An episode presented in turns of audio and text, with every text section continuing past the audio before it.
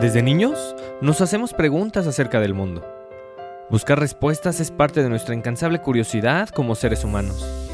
Solo indagando lo que nos va sucediendo a cada momento es como podemos comprender nuestro entorno y el lugar que ocupamos en él.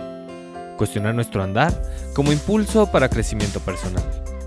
Soy Roberto Granados, psicoterapeuta y orientador humanista, y te doy la bienvenida a Buscando Respuestas, una escala necesaria para este mundo cada día más acelerado y acostumbrado a lo inmediato. El objetivo, que explores tus reacciones, comportamientos y creencias, con la curiosidad suficiente para darle voz a lo que sucede en tu interior.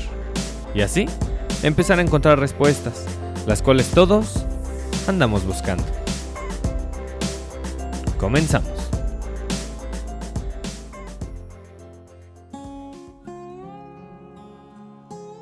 El proceso humano es complejo. Ninguna persona atraviesa la vida sin haber experienciado los claroscuros de la existencia.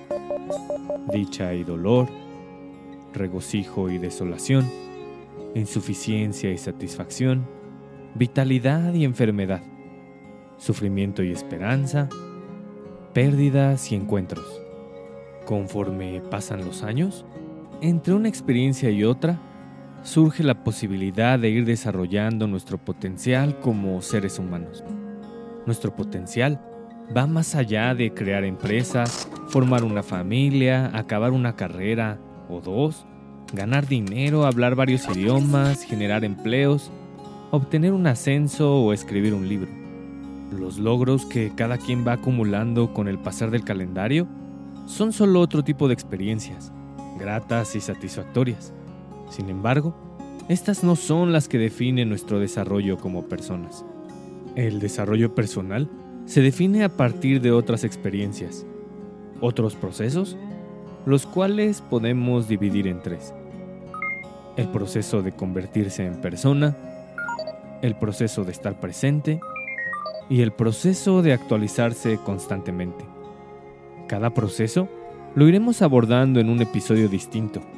Hoy, en la primera parte de esta entrega de tres episodios sobre aspectos clave para tu crecimiento personal, hablaremos del proceso de convertirse en persona. Carl Rogers, uno de los psicólogos más influyentes del siglo XX y uno de los fundadores de la psicología humanista, aseveró que todos nacemos humanos. Sin embargo, no todos nos volvemos personas. Ser persona está íntimamente ligado con nuestra capacidad de asimilar cada experiencia y desarrollar nuestra capacidad de empatía, consideración con nosotros mismos y con los demás, manifestar lo que sentimos y vivir con autenticidad. El dilema al que todo individuo se enfrenta es al de la autenticidad. De acuerdo con Soren Kierkegaard, filósofo danés, la causa de toda desesperación reside en no poder sostenernos frente a los demás tal cual somos, eligiendo por encima de nuestras propias necesidades las de otros, lo cual deriva en andar por la vida siendo alguien que en el fondo no somos. Vivir así es como traer todo el tiempo puesta una máscara. Mientras más días pasen sin quitársela, más se arraiga y más cansado se vuelve portarla. El proceso de convertirse en persona implica precisamente despojarse de las máscaras. Esto es posible hacerlo desde diferentes senderos. Sin importar el camino elegido, todos tienen como destino la posibilidad de ir creciendo. Sin embargo, los precios por pagar, los peajes de la ruta, son distintos. Hay algunos caminos de desarrollo con pocas casetas, pero muy caras. Ahí están la pérdida de un hijo, la muerte de un familiar, sobrevivir a una enfermedad o experienciar un accidente. Estas suelen convertirse en experiencias determinantes y muy dolorosas, a partir de las cuales es posible hacer cambios sustanciales en la existencia que tienden a simbrar nuestras creencias y falsas ideas de superioridad. No hace falta esperar la llegada de una experiencia dolorosa para detonar nuestro crecimiento.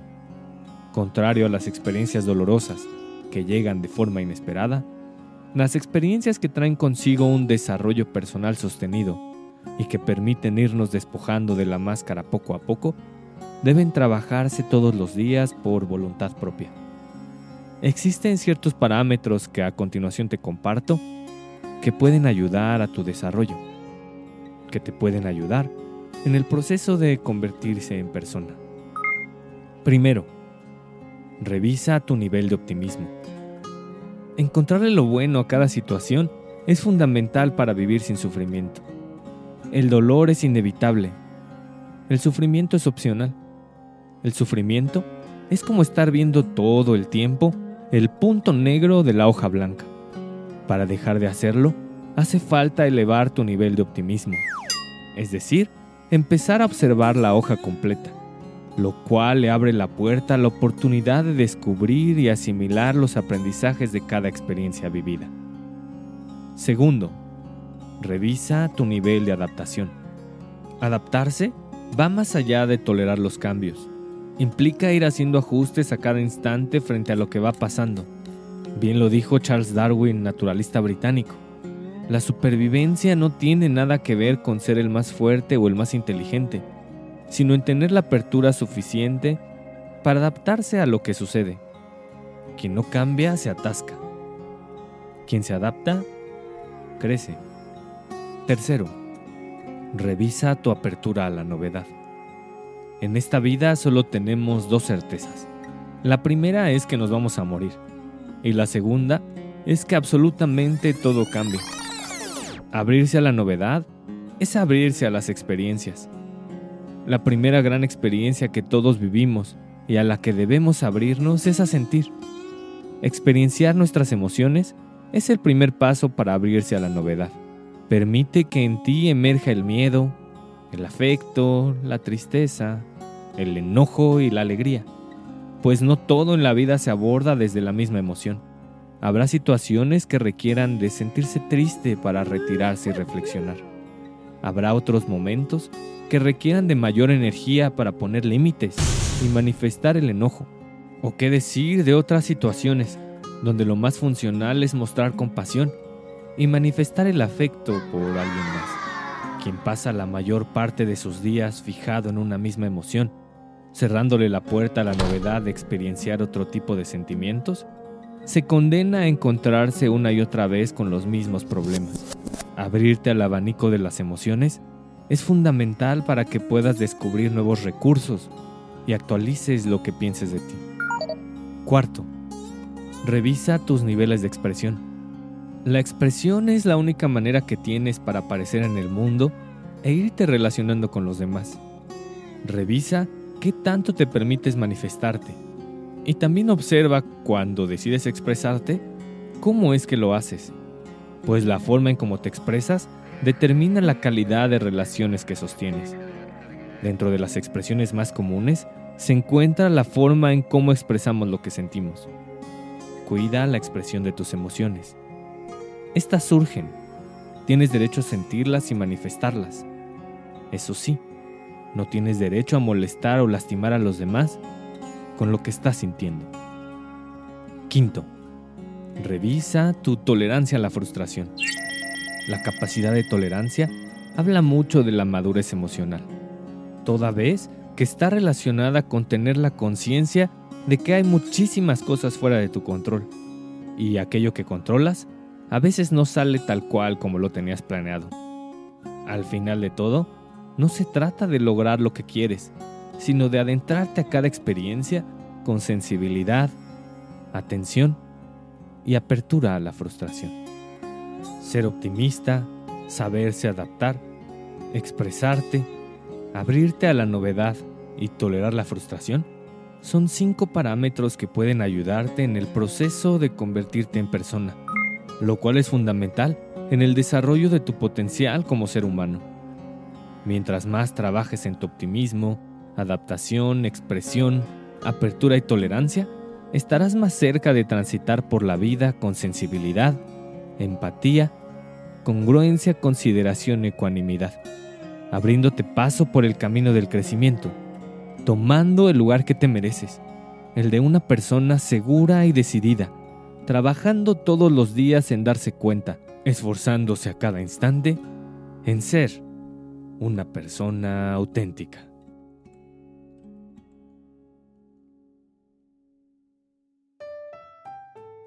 Me levanto una mañana. Salgo de mi casa. Hay un pozo en la vereda.